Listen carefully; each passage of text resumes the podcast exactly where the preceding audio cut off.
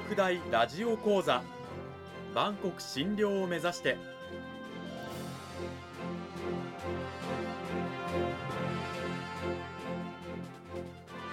番組タイトルにある万国診療とは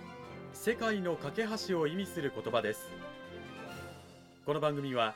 アジアの十字路に位置するここ沖縄にある沖縄国際大学で日々どのような研究や教育が行われているのかを発信していく番組です。案内人はラジオ沖縄アナウンサー小橋川響が務めます。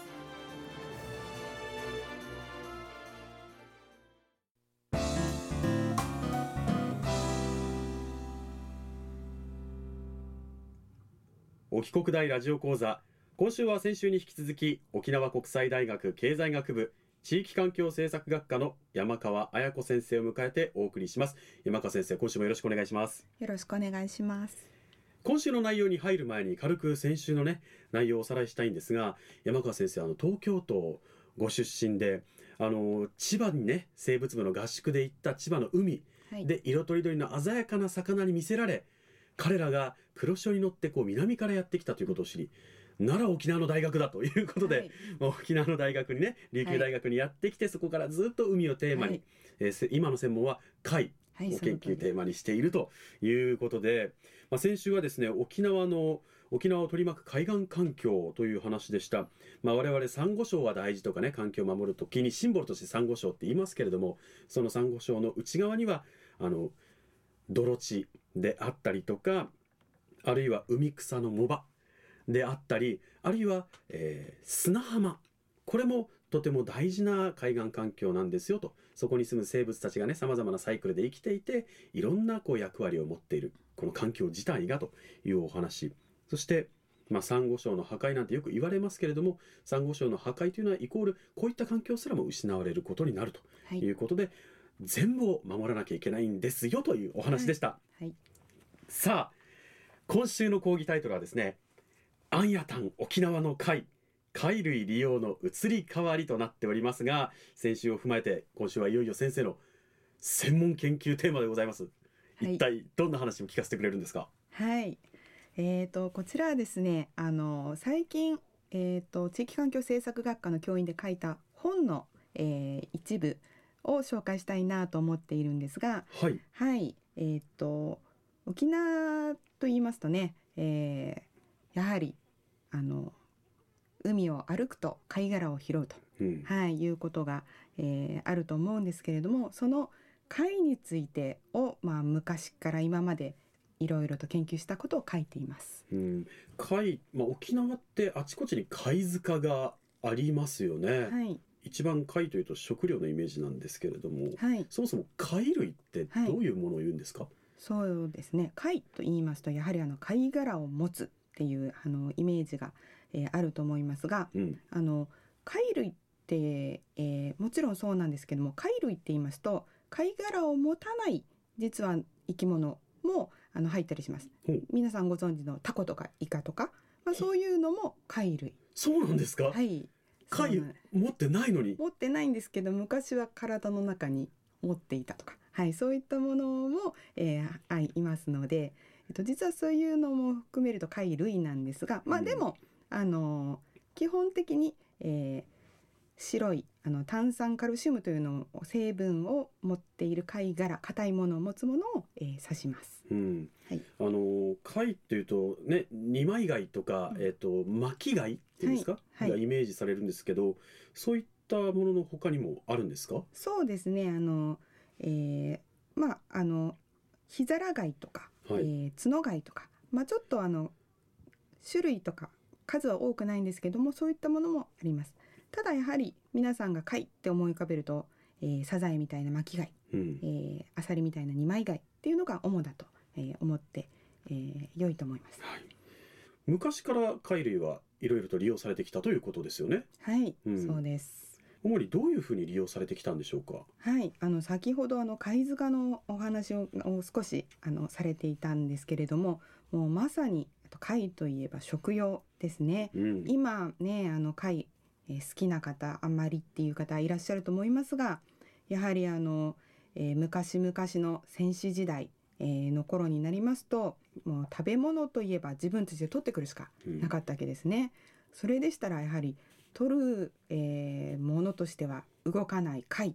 掘れば出てくる貝っていうのは非常に簡単に取れるタンパク質としてはまあ大事だったわけですね。うん。はい。あのどれぐらい昔から貝を食べてたのかっていうのがあるんですかね？もう人類始まってから食べてたと思うんですけれども 沖はい縄では、沖縄では、えー、と沖縄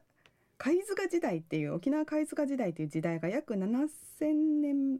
7000年？はい、前、前ぐらいの、えっと、遺跡が結構出てまして沖縄本島内にもたくさんあのそういう、えー貝塚遺跡が、はい、あります。まあ、少なくとも7000年前から。でもね港川人とか石垣のサオネタバルで見つかったね、沖縄の人の骨もあるわけですから、はい。おそらくその時代も食べてたろうと。そうですね、はい。うん。その通りだと思います。貝というと食用以外の利用法もたくさんあると思うんですけど、はい。具体的にどういった利用法があったんでしょうか？はい、貝はやはりその貝殻を利用していろんな製品にもあの使って、えーいます。うん。例えば、まあ、大きめのシャコ貝とかだったらお皿にもなりますしちょっと先を削ればナイフみたいな使い方もできます。おーこういう実生活で必要なものはい。として、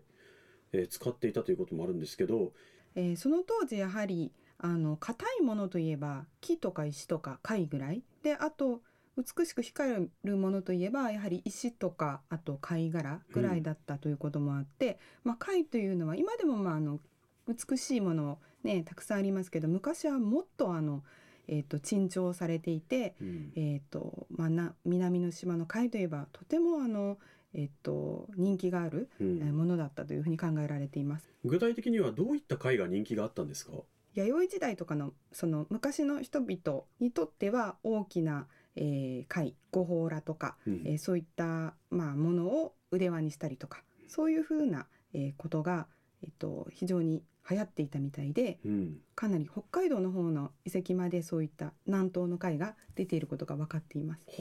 ということは交易品としても利用されていた、はい、うん。その通りです。その後、えっと琉球王国時代うん。えー今からまあ600年ぐらい前ですかね。の頃としてはあのいわゆる琉球の王様の時代なんですけどその頃、えー非常に大事に使われてきたのが宝貝とか、はいえー夜光貝とかそういった貝類になります。これは交易品としてはどういうふうな価値を持っていたんですか？その頃の中国のあの内陸の方ではあのこの宝貝を貨幣として使っていた場所がありますのでそのために、えー、と沖縄の方でたくさん宝貝を集めて、はい。で555万個あ550万個送ったっていう記録が、えー残っていたりします。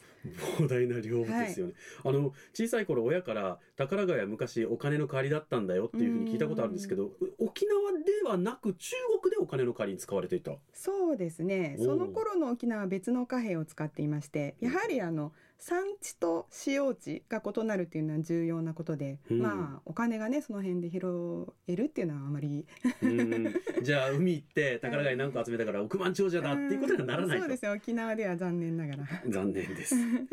あのそして名前が出ていた夜光貝、はい。これも交易品としてっていうことですけど、今目の前にありますがはい。すごく綺麗にね光ってるこの真珠色に、そうですうね、ん。はい。層があったりとかはい。しますけれども、今から100年ぐらい前に、はい。えっと糸満ウミンチュが、はいえー発明したミイカガによってまあ乱獲された歴史っていうのもございまして、うんまあちょっとあのなかなか数は取れない、えーほようになってます。個体数がかなり減ってしまったそうですね。はいこのミニカガンいわゆるまあゴーグルのようなものなんですけどはいそれ以前はこのゴーグルに値するような道具はなかった、はいなかったというふうに言われてます。もうこれは世界初の、えー発明とうんいうふうに。そしてこのミニカガンの発明普及によって、えー沖縄の海人たちが夜光貝をもうほぼ取り尽くすと、はい、はい、はあ夜光貝にとってはこう災難。そうですね。うん、先ほど言ったこう貝塚？7,000年前のもあるよっていう話もありますけどはい、はいその時と今我々が食べてる貝とかって何か変わったりしてるんですか、いえもうほとんど変わらないですね。うん。あのもう何千年前の貝塚から出ているような貝でも今、えーの沖縄の人々が大好きで食べているティラジャーっていうあのマカキ貝って呼ばれるものなんですけど、はいとかあとシャコ貝ですね。シャコ美味しいですねはい、あとあのまあ、えー他にも二枚貝の種類いくつかあるんですけれどももうこちらはもう貝塚から出てるものも、えー今、えー潮干狩りで取ってるものももうほとんど同じになります。